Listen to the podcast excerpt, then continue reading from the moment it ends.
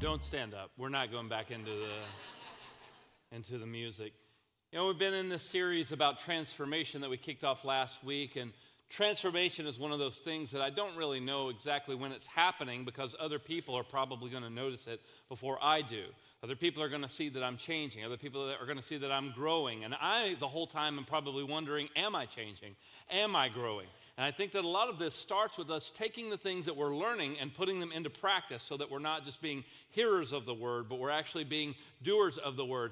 A lot of us think that it has to be like this instantaneous thing where I just completely start doing all these new things and stop doing all these other things. Folks, I want to take some pressure off of us this morning, and I want us to just grow together by taking whatever God may be showing you through His Word today and put that thing into practice. You don't have to go from A to Z just take a step in the right direction. Just like last week when we taught on Scripture and we talked about how we're transformed through Scripture.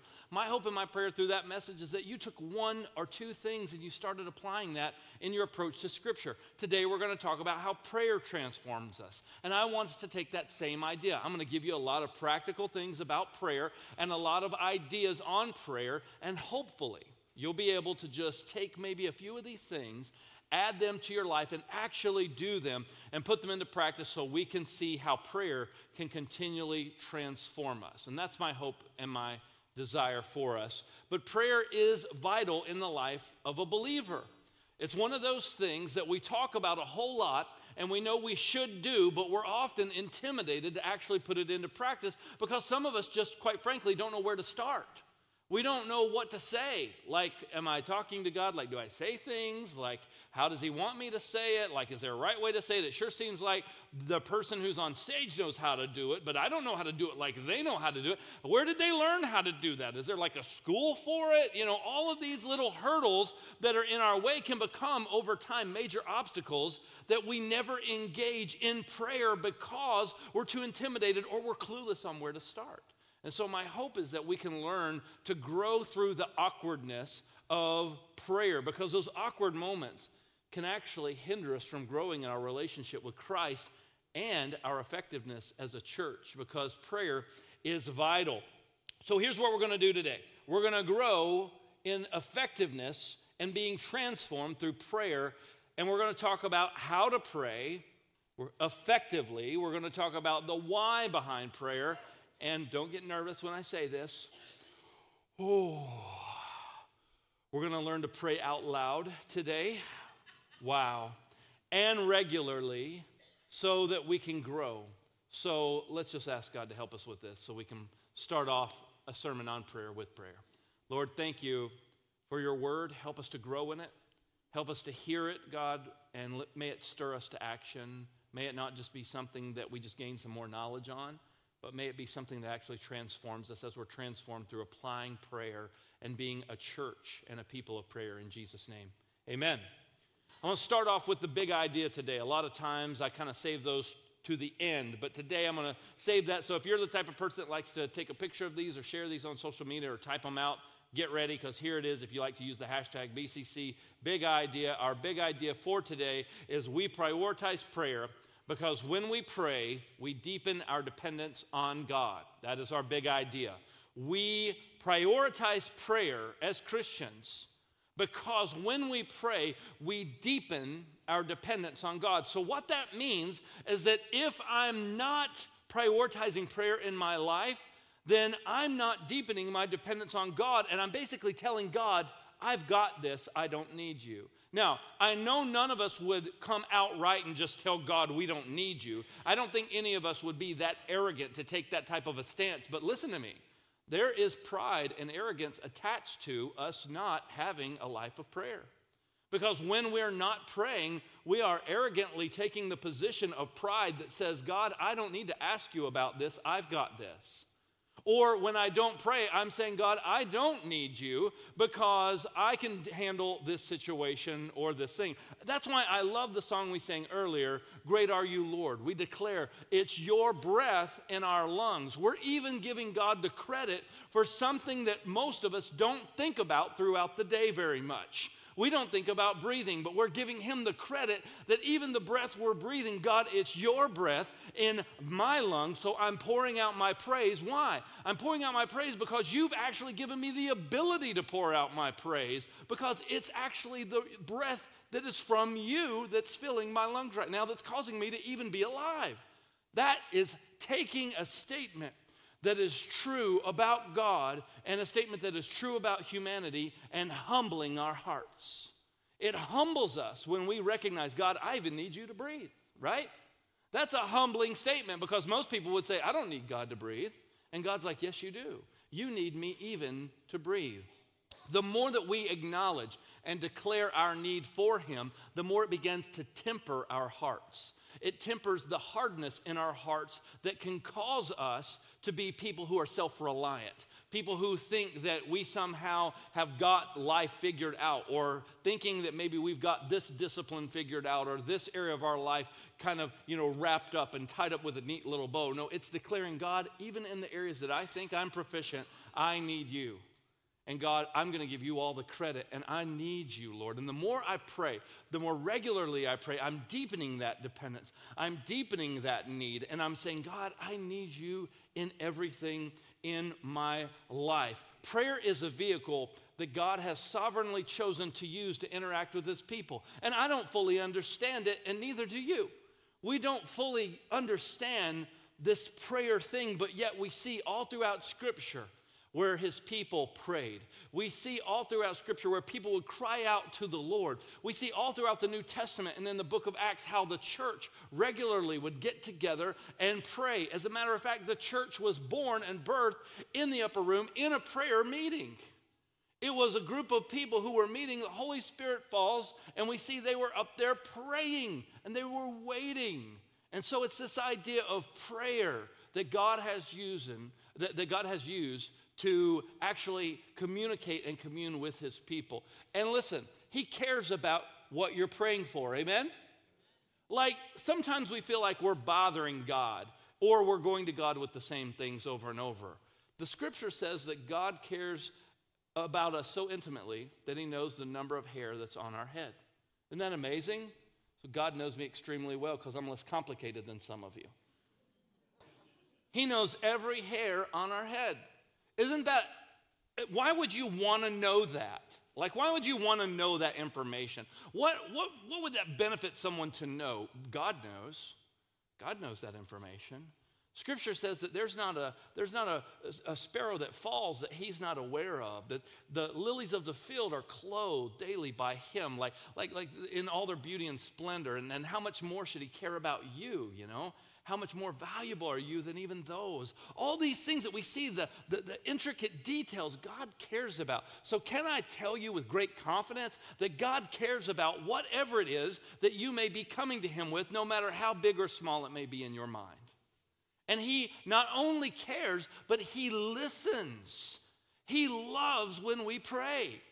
It, it, actually moves his heart and it moves his hand. There are certain things in Scripture that we see that God did not do until people actually engaged this muscle of prayer and would actually pray. We see there are things that God said, you know, if my people who are called by my name will humble themselves and what? And pray.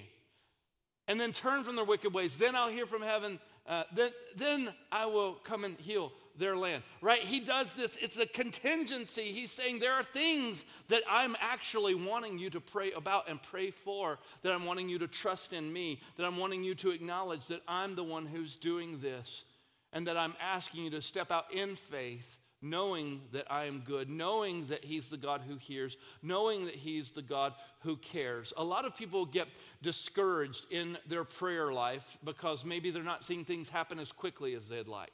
Or maybe they're trying to figure out maybe I'm doing it wrong because I'm not seeing things happen the way that I would like to see them happen. Folks, this is where we have to trust in the goodness of God and in the timing of God and know that we have to ultimately trust in the will of God. Amen? When Jesus taught us to pray, he said that we need to pray that his will would be done on earth as it is in heaven. So when I pray, I say, God, I want to pray according to your word. I want to pray according to your will. So, God, if I'm praying outside of your will, show me. because I want to make sure that I'm praying in line with what you, what's going to bring you glory, what's going to bring you honor. And we need to make sure that we're tempering our hearts in that way as we're deepening our dependence on Him. There is something about a deep dependence on God that moves the heart and the hand of God. There's something about coming to the end of yourself where you've run out of options and you're powerless to do anything. And a lot of people who get placed in these life or death situations, even non spiritual people, will pray, right?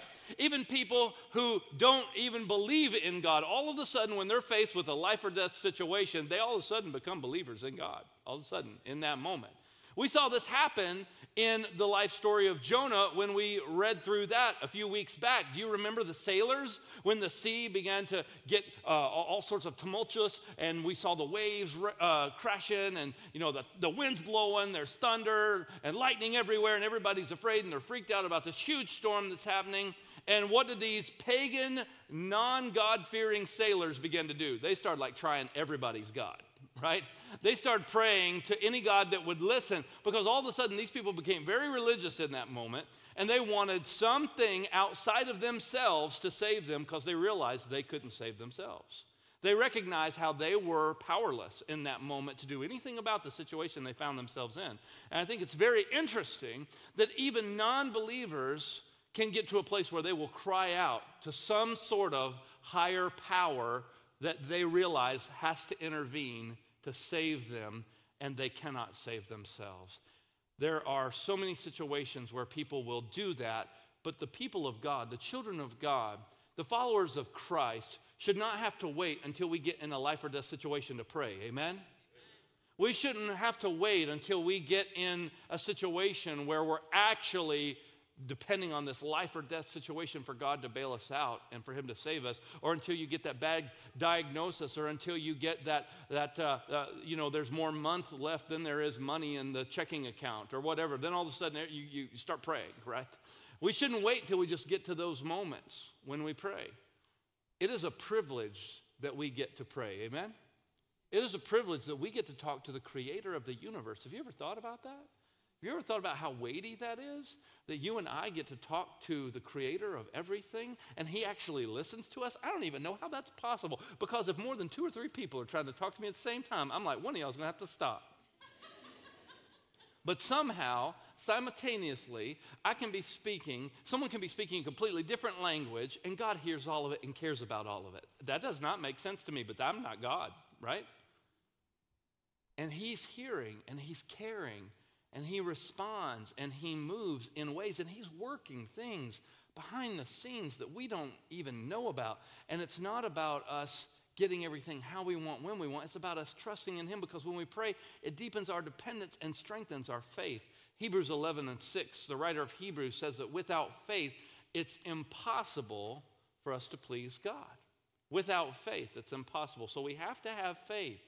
Faith, the substance of things hoped for, the evidence of things not seen. The fact that I am trusting in the Lord. I'm not leaning on my own understanding. I'm acknowledging Him in all my ways. I'm letting Him direct my path. I'm trusting in Him. Without faith, it is impossible to please God because without faith, I'm saying, God, I'm good. I've got this. I'm doing pretty good by myself. And it's not always when things are going wrong that we need to reach out in prayer. Amen? It's when things are going well, when they're not going well, and everything in between. That we're still deepening that dependence on God and we're still acknowledging our need for Him. And I love to start off times of prayer where I just begin to talk to God and just thank Him. There's something about approaching God with humility and thankfulness, saying, God, you are bigger than me, and you are doing things and have done things that I can't even explain. And so I just want to thank you for who you are and how big that you are. Just like we sang earlier, you're bigger than I thought you were. You're, you're so big, God. When I just thought I had this concept of how big you were, then something happens and oh, wow, you're even bigger than that. Like you're, you're so much bigger and so much greater than I could ever think. And so, because you're so big, Lord, I'm, I'm just humbled by the fact that you are so great and that I realize I need you. And I think that that type of a position of the heart, of thankfulness, of gratefulness, will help us when we approach God to realize who we're talking to and so that we understand He is all sufficient. Amen? Prayer is admitting our inability to do anything of any significance without God. Is they're saying, God, I, I, am, I'm unable to do this without you. I need you. Let's go over to Luke chapter 18. Let's look at a parable that Jesus shared. Luke chapter 18. I want to read these first eight verses. Luke 18, 1 through 8. Scripture says this, and he told them a parable to the effect that they ought always to pray and not lose heart. He said, In a certain city there was a judge who neither feared God nor respected man, and there was a widow in that city who kept coming to him, saying, Give me justice against my adversary. For a while he refused, but afterwards he said to himself, Though I neither fear God nor respect man, yet because this widow keeps bothering me, I will give her justice so she will not beat me, uh, beat me down by her continual coming. And the Lord said, Hear what the unrighteous judge says. And will not God give justice to his elect who cry out to him day and night? Will he delay long over them? I tell you, he will give justice to them speedily. Nevertheless, when the Son of Man comes, will he find faith on the earth? There is some sort of link in prayer with persistence. And I don't fully understand it, but it's like a declaration of the goodness of God and the faithfulness of God. He even likens it to how much better is God than this unrighteous judge. God is the righteous judge who judges rightly, but even an unrighteous judge, if there was a widow who came to him over and over again, he's eventually going to give her what she's asking because he's, she, she's continually coming. And then all of a sudden, Jesus says, And guess what? God is a righteous judge. And how much more is he going to hear your cry? How much more does he care about you? How much more is he going to do right and bring justice in our lives? How much more is he going to do than what this unrighteous judge would do? Prioritizing prayer means that we are persistent in our petition. Means, God, I'm going to keep trusting in you. I'm going to keep deepening my dependence on you through regularly asking you and talking to you about these things. Some people think that God just gets tired of us talking about the same things over and over again. Can I tell you that Scripture tells us otherwise? Scripture actually tells us it does something in us. It actually is building faith in us, and it helps us to deepen our dependence by saying, God, I need you. God, I still need you. God, I still need you, and I'm trusting you for this because I know you're good, and I know that you're just, and I'm going to trust in your will, but I'm going to keep asking because I know who you are. And when I do that, what does it do? It starts just helping my faith to grow, helping me to trust God more, helping me to become more solid, even when things don't work out the way that I would have hoped, or even the way that I had asked for them to work out. I can still rest and trust in the goodness of God. And how many times have you been able to look back in your life and see there have been years that perhaps had passed, and you didn't realize that God had answered a prayer that you had prayed a long time ago in a way that maybe you would have never put that thing together. The way you never w- wouldn't have been the way you would have put the story together, but God, through His grace, did something through that thing, maybe even through that thing that you thought was going to destroy you or take you out or that you were never going to be able to recover from or whatever the case may be. And God has used that in such a powerful way and where he's used it for his glory. And now, how many people have been helped because of what God has done, and even in his delaying relief from you, where we want just instant relief, right? I don't know about you, but when I pray, that's what I want, right? but even when I don't get the instant relief from whatever situation, or I don't get the immediate solution, I can look back and see how God has still worked, and he's always been faithful through and through. When I was a teenager, I worked in uh, grocery stores, and I'll never forget the first job that I ever had.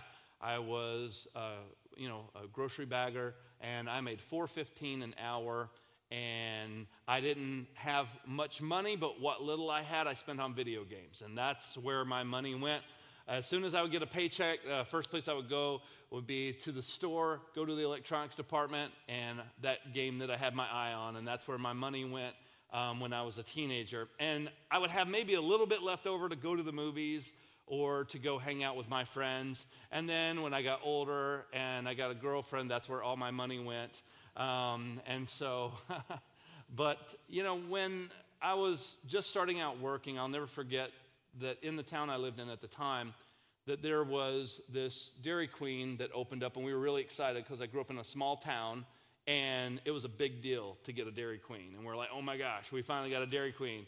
And I was so excited that I was going to take my buddy James, and we were going to go get ice cream. And I had just enough money left because I'd blown all my money from my paycheck, um, and I was going to use what little money I had left to buy me, uh, James, and I some ice cream. So we go to the Dairy Queen, and we're in line, and there's this man and his daughter that are ahead of me. And this man and his daughter were there, and, and there's just something that came all over me. And I felt like in that moment that I was supposed to buy that man and his daughter their ice cream. Our pastor had been telling us to uh, grow in sensitivity towards the leading of the Lord by when you're in those moments and asking for those moments for God to like lead you in those things, and then you just need to obey and say yes. So I had gotten in the habit, and so had my friend James. We were praying and saying, God, will you, will you help us to realize those moments where we need to, you know, be obedient and do what you're telling us to do? And I felt like this was one of those moments. So I felt like I was like, having a prayer answered in this moment by this opportunity. I didn't know why God put that on my heart to buy this person ice cream. And I didn't know what the person was going to say. I was sitting there trying to think about what all to say. What do I do? And I'm standing up here before you, and I'd love to tell you a great ending to the story about I bought the ice cream. They, they hugged me, cried, they got saved. A revival broke out in Dairy Queen. Sprinkles were everywhere, um, you know.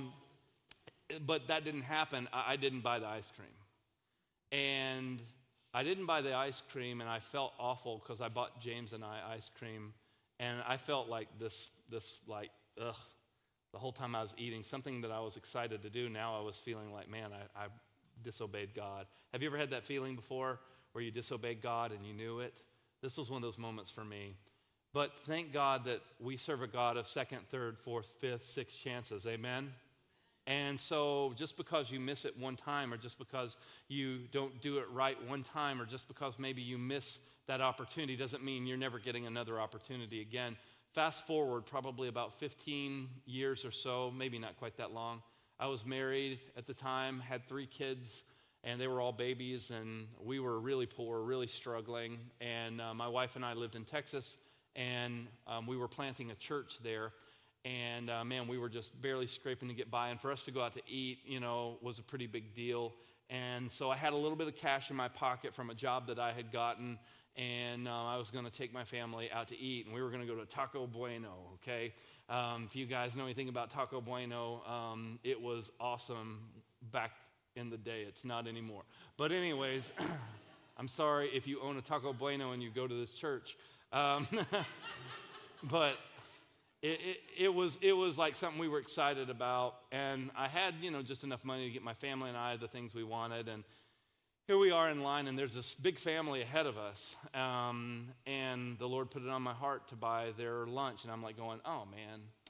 Um, and here I am thinking, oh, I got to buy these people their lunch. And, and, and I knew it was the Lord. Like, I knew the difference between me just being compassionate and it didn't even look like these people couldn't afford it. It wasn't like they looked poor or anything. It, it, they were a large family, and, and I knew it was God putting it on my heart to buy their lunch. And then, like, more of them started, like, showing up and, like, coming out of the bathroom and stuff. And I'm, like, going, good grief, how many kids do you have? and like they kept coming and the order kept getting bigger and bigger and i'm like oh man like and i felt that i was supposed to do this like before i saw how many people this dude had with him and so I tapped him on the shoulder right before he was about to pay. I mean, it went all the way to the last minute. I tapped him on the shoulder and I said, Excuse me, sir. And this is how I led off. I said, I'm not crazy. Like, that's the very first thing that I said to him. Excuse me, sir, I'm not crazy. Um, which just, you know, when people say that, and it's the first thing they say, your natural thought is they probably are. Um, I'm not crazy. I told him, I said, but God told me to buy you and your family's meal. And he looks at me and he says, Okay. and he steps back away from the cash register. And he doesn't even say it weird, like, okay. He just says, okay, like he's just like a statue and he just steps away. I thought we were gonna like have a hallmark moment there, you know, like where he's gonna like hug me, thank you, brother, that's such a blessing, you know, or he wanted to get, you know, give his life to Jesus right there in that moment. But no, this guy just says, okay. And I'm going, oh man, didn't even thank me for it. And I'm like paying for his food and wanting my hallmark moment, and it just didn't happen. And he gets the food and goes, sits down. And I'm like, well, that was weird. And, um, but I knew I'd done the right thing. Like I had this peace in my heart, like I'd done the right thing. And then whatever cash I had left, I said, all right. And I showed my wife, this is how much I've got left over. So we had to modify our order because I didn't have the money that I thought I was going to have because God told me to buy these people's lunch. And so I, I spent whatever little cash I had left on my family. And then we go and we sit down. And as we're eating our food, we're about halfway done. The man comes over to me and he taps me on the shoulder while I'm eating, the guy that I bought the food for with his family. And he said, Hi. He introduced himself. He said, I just want to let you know. He said that we moved here to this area not too long ago, and we've been really struggling with the fact that we moved here because we were wondering if we made a mistake or not. He said, I'm actually a worship pastor at another church in town. I didn't know this. He didn't know I was a pastor. I didn't know he was a pastor. He said, My wife and I have been praying, God, we need you to let us know that we're where we're supposed to be because we have really been struggling with this move and our kids are having a hard time and we're having a hard time and we just don't know, did, did we miss it? He said, and when you bought our meal and you said God told you to do that, he said, I went back and my wife and I have been having a conversation and we believe this was just a nudge from God saying, hey, you're in the right place. Keep doing what you're doing. He said, so thank you for being obedient to the Lord. Oh. Yeah, you clap, but that wasn't what I was thinking at the time. Um, and I was like, oh, wow, you just never know. And in that moment, you want to know what came back to me? 15 year old Derik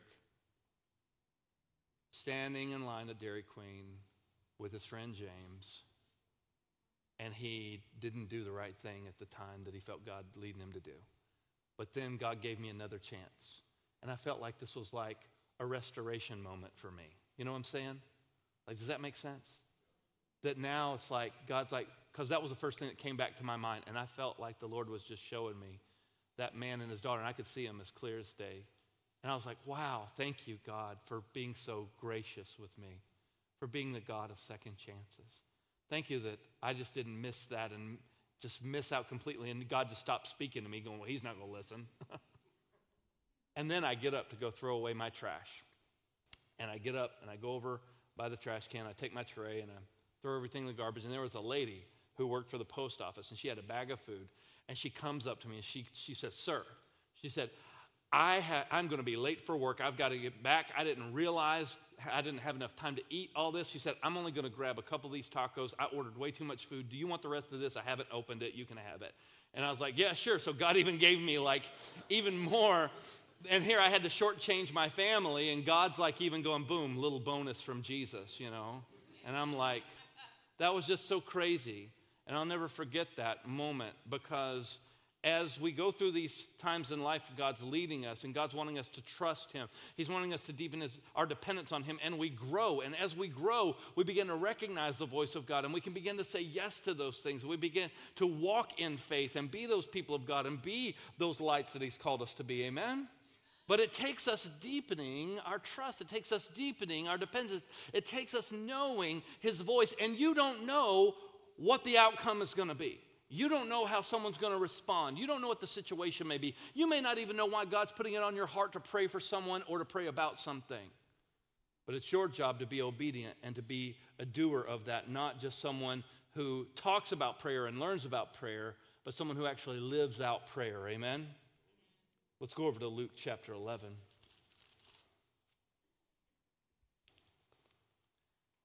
Luke chapter 11, verse 1. Now Jesus was praying in a certain place, and when he finished, one of his disciples said to him, Lord, teach us to pray as John taught his disciples. And he said to them, When you pray, say, Father, hallowed be your name, your kingdom come. Give us each day our daily bread, and forgive us our sins, for we ourselves forgive everyone who's indebted to us, and lead us not into temptation. And he said to them, Which of you who has a friend will go to him at midnight and say to him, Friend, Lend me three loaves, for a friend of mine has arrived on a journey, and I have nothing to set before him. And he will answer from within, Go to the store. What are you doing? Why don't you have bread in your house for your buddy? No. He says, Don't bother me. The door is now shut, and my children are in bed with me.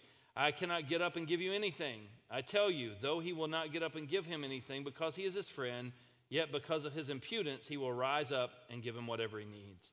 And I tell you, ask and it will be given to you. Seek and you will find. Knock and it will be open to you. For everyone who asks receives, and the one who seeks finds, and to the one who knocks it will be open. What father among you, if his son asks for a fish, will instead of a fish give him a serpent? Or if he asks for an egg, will give him a scorpion? If you then, who are evil, know how to give good gifts to your children, how much more will the Heavenly Father give the Holy Spirit to those who ask him? Here, Jesus is talking about prayer to his disciples, and he teaches them how to pray, and then he teaches them about the heart of God. He lets them know that the heart of God is like a friend who maybe he's at the last minute not ready you know for something and he's asking his friend hey i need to borrow some bread and he keeps asking and it's his friend and so god is that friend he's that one who hears and who supplies your need even at that last minute. He's that good father who gives good gifts to his children. He's showing us a part of the heart and the character of the father. So when we pray, we can be confident knowing the God that we're asking, knowing that he's good. And so Jesus is encouraging us to ask the Father. And we can say, uh, Lord, we, we need your Holy Spirit. And as you ask, he said, How much more will he give you that? Isn't that even, even better for you to receive? Than anything else you could get. You see, as we see the, the link between persistence and faith, we see this link between prayer and persistence. Jesus is teaching us the heart of God. And there's a lot of hindrances that we have to being persistent, to being faithful, to being people who are praying, and overcoming hindrances. It starts with the direction of your affection, and you know that it's true because it rhymes. we overcome those hindrances by starting with the direction of our affection. So that means that where is my heart being directed? Where's, where's my affections? Where are they at? Are my affections being set on God and towards God? Or are they being set on things? Or are they being set on um, selfishness? Are they being set on myself or me just getting my way? If my affection is set on Him, then it will influence and affect my prayer life and help me to overcome these hindrances. So many people struggle with prayer because they're too worried about what other people think. The direction of their affection is messed up. They're more concerned about what other people think than they are about talking to God. As a matter of fact, I, I still struggle with this today. I'm just gonna be real honest with you. I still, as a pastor, I struggle with this because sometimes when I get up to pray, I forget who I'm talking to. Because sometimes I repreach my sermons when I pray. And I'm talking to you instead of talking to God, like, Lord, thank you for the BCC big idea today, Lord. And just saying, I'm like, am I talking to God or am I talking to these people? Just because I have my head bowed and my eyes closed doesn't mean the direction of my affection is appointed, uh, is pointed appropriately. And I have to stop myself because sometimes you'll pray for other people and you're actually praying so that they can hear you. So you can like give them some instructions, you know, because they need to listen. Lord, I pray you help my children behave today, Lord. I pray you help them to have good attitudes and to love each other. And I pray that you would help them just to obey and to do their chores. Lord, help them. Give them, give them, give them, Lord, the priority to be obedient as you have called us to be obedient. You ain't praying to God, you're trying to tell your kids to clean their room through your prayer and hoping they hear you. It's that kind of stuff. And I do that, man. And, and sometimes it's hard because I'm like, am I talking to people or am I talking to God? And I have to stop myself. I do that when I'm leading worship. Sometimes I'm singing, I'm like, am I singing a song or am I actually worshiping God? And I have to like check myself. I have to check my heart. I think all of us need to check our heart and check ourselves. Amen? And we need to go, wait a minute, hold on. I need to pump the brakes on this deal. Am I actually talking to God? Because if I'm talking to God, I'm not going to be worried about you. I'm not going to be, if I'm singing and worshiping God, I'm not going to be worried about you, right? But if I'm worried about what you think, then my affection is, it's, uh, it's being divided between God and between other people. And it seems like I keep going back and forth, back and forth. No, no, no. I need to set my affection on Him. And the best way I know to do that is just through praising God and thanking Him for what He's done. Just thanking Him for how big He is, how great He is, how faithful He's been to, to us. Thanking Him for sending Jesus as the Savior. And as I thank Him, it begins to stir my affections. And I can begin to make sure that I take that first step in overcoming those awkward hindrances. So, who are you trying to impress when you're praying? If you're trying to impress man, you got a 50 50 shot. Somebody might say, Wow, that was a good prayer. Is that why you did it? So someone would say, Wow, that was a good prayer? Or are you doing it because you're actually talking to God? Are you actually praying because you're talking to Him? So here's a list I'm going to give you of some practical things that I hope helps you. And I don't know where you're at on this spectrum of, of having a strong prayer life or a weak prayer life. It doesn't matter. There's no judgment or condemnation here around that wherever you're at, my hope and my desire is that you would take maybe one or two of these things and begin to put them into practice as you understand the why of prayer. So here's the list. You ready? Number one, I want to challenge you to pray out loud when you're alone. Some of you, it freaks you out to pray alone. It freaks you out because you're like, oh my goodness, what do I do? Like, uh, what do I say? Just talk to God conversationally, not like you're addressing uh, not like you're writing an email to your boss, you know. Like, like I want you to like pray like you're having a conversation. Just talk to him. And guess what? God is not impressed with the words that you use. He doesn't go, oh, wow, they used a really spiritual word. That's a good one. Oh, boy, I better. God's ears don't perk up when you say certain, you know, spiritual words, you know and certain things that you've learned in the Bible, or if you, you know, learned a few Greek or Hebrew words, ooh, uh, his ears really perk up because for some reason we're impressed with those two languages. Um, pray out loud when you're alone.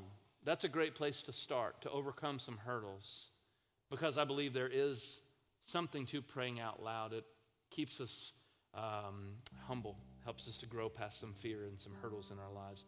And I would encourage you to start with simple situations just simple situations. If you've never prayed before, if you're, if, if you're new to trying to get that muscle of prayer working, start with simple situations.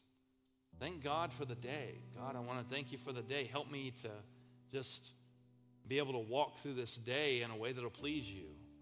The interactions that I have with the people I meet. Let me be mindful of what you have in store for me today to do, that I can do it to bring you glory. Pray for simple things. Pray for protection for your family. God, I ask that you would watch over my family today. You'd keep my wife and my children safe and help them to be people who can be light bringers and who can be lights of the gospel no matter where they may be and who they may talk to and what situation they may find themselves in. Start with simple things, everyday things, and talk to God about those things. And just talk to him. Lord, I, I, I, need you. That's what you're saying. I'm deepening my dependence. I, I need you. I, I, I'm acknowledging my need for you. Number three, I'm going to take a lot of pressure off of some of you. If you're just starting in your prayer life, it's okay. It's okay to keep it short. It's okay. God doesn't go, wow, he's been going for a good 45 minutes. Whew. Wonder how long he's going to keep going. God is not impressed because you can ramble. Now, there is definitely a gift and a passion to pray for long periods of time and intercession. There's nothing wrong with that. that. That's a great thing to do. But it's not more powerful in the eyes of God than a sincere prayer of someone crying out to Him. Amen? I mean, if, if your child needs you and they cry out, Daddy, I need you, you're not going to go, You got to use more words. I'm not very impressed with you needing me. What are you trying to gauge when a child says they need you? You're trying to gauge whether or not they actually realize that they need you because sometimes they need you to tell them where the remote is. And then sometimes they need you because they fell off their bike. There's a completely different response, right? And God is a father. And when, he, when we say, God, I need you, I mean, you, it doesn't have to be this big, long thing. Don't put that pressure on yourself. I want to encourage you. Um, the fourth thing would be to write your thoughts to God down. Write your thoughts to God down. I mean, just write those things down. If you're having a hard time um, saying things to God, write it down, write your thoughts to God down, and then read it out loud. Maybe that would be a good place for you to start. Maybe that'd be something simple for you to do that would just help you to go, oh, that's how I talk to God. Just read it like, like, like you're reading a letter to someone you love. And just write that to God and pour out your heart and then just read it to Him. And let that be a way you help exercise that muscle of prayer. Uh, the fifth thing, and this is going to set some of you free, use everyday language. God is not impressed that you put a TH on the end of everything. Oh Lord, if I cometh thou to thee today in thine holy presence to ask thee to, you know, God doesn't go, oh wow, because Jesus didn't talk that way. I know that's how he talked on the movies back in the 70s in the Jesus film, but that's not how he actually talks. Jesus speaks all sorts of different languages from all sorts of different regions, all sorts of dialects. He understands people from Arkansas, right? And he, he knows. So, so don't, don't limit God to trying to impress him with the words that you use, you know.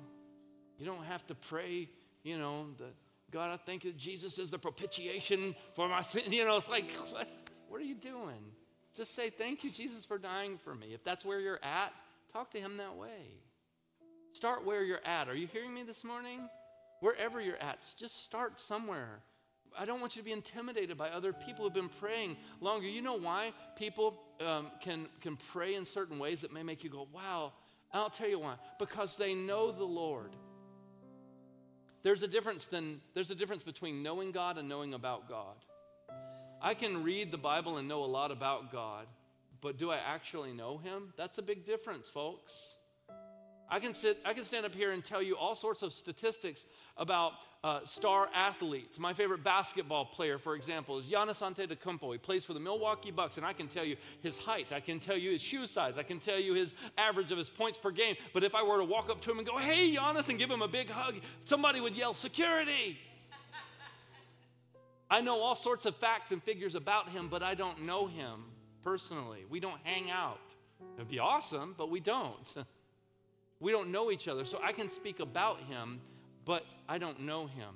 A lot of people can speak about God, but do you really know him? You see, as you begin to develop that muscle of prayer, as you begin to deepen your dependence on God through prayer, you talk to him more, you get to know him more, you get to know who he is. And the more you know who he is, the more confidently that you pray because you know the one you're talking to. And you got to start somewhere. Don't be intimidated by where other people are. Number six, this is an easy one. Just pray over your meals. Maybe you don't. Where do I start? What do I pray for? Pray over your meal. God, thank you for this food and thank you for the people that are gathered around this table. Pray you bless our conversation and bless this meal. Amen. Just start somewhere. Pray before bed. Pray with your kids. Pray with your grandchildren. Pray together. That's something our, our family has, has done for a very long time. And we don't, we're not perfect. We don't do it every single night, but we've made more nights than we've missed for sure, where we pray together and we try to give our kids opportunity to pray. Because as you pray, you're modeling prayer for them when you pray out loud. You're teaching them how to talk to God. And then give them a shot. Say, hey, why don't you pray for this situation? Especially if it's someone or something they care about a lot. Say, well, do you just want to pray and ask God to help that person or whatever the case may be? Just give them an opportunity. Don't sit there and critique and judge them. Just let them pray. Let them share their heart to God. They're not praying to you for your approval, they're praying to God. Teach them to talk to God. And you talk to God like you know who He is. One of the safest places I think that you have in this church family to grow in prayer, if you're new to growing in prayer, should be in a connection group. In a connection group, you should, you should be surrounded by people who love you and care about you and who are for you and for your spiritual growth journey and maybe it's time for you to have the courage to say, hey guys, can I pray to close out our time together tonight? Or if, you know, the leader says, hey, who would like to pray? And you're always the one that's like, don't pick me, don't pick me, don't pick me, don't pick me, don't pick me. You know, maybe you volunteer and say, hey, I, I, Pastor challenged us to grow in prayer. And you know what? I'm really uncomfortable doing this, but are you guys cool with me doing it? I just, I want to step out there and do it. Have the courage to do that. I want to exhort you to do that, church. I want to challenge you to do that whatever the case may be. Uh, we have a really good, faithful group of people that show up every Thursday at 8:30. You're welcome to join us here in the building or online. We have about between online and in the room, we have about 20, 30 people who are praying for our prayer requests that come in every single week. We have someone who's praying during the service, one of our prayer warriors, every single week. We have people after every service who are available up at the front to be able to pray with you every single week. We want to be a church that is deepening our dependence on God, who is a church who is praying. Amen? And if we all will agree that prayer is a priority and it's important, and we will all make an effort to overcome these obstacles and begin to pray and pray regularly, watch what God does in this church. Watch what God does in your family. Watch what God does that you could have never done, that we could have never come up with a great strategy or a great idea or a great initiative to do, but watch what God does when His people will unite and pray together. Amen? Amen? Watch what God will do. And I believe that God has great things in store for our church family. And I'm excited to see what those things are going to be, but it's not going to come from us depending on ourselves. It's not going to come from us. It's going to come from our dependence on God and Him moving because it's His church. Amen? This is His church. It's not my church. It's not any one individual's church. It's God's church. And we need to pray and act like we need Him because we do. So, Lord, help us do this as we declare our dependence on you. Help us to humble ourselves before you. May we exercise that muscle of prayer corporately together this next week. Maybe if someone begins praying out loud or someone begins taking a step of faith and actually trying this prayer thing, maybe they just haven't done that before, or maybe they've gotten out of the habit and they've let busyness of life get in the way. I pray you help us, God. Help all of us. Help me to grow in prayer. Help our families to grow in prayer.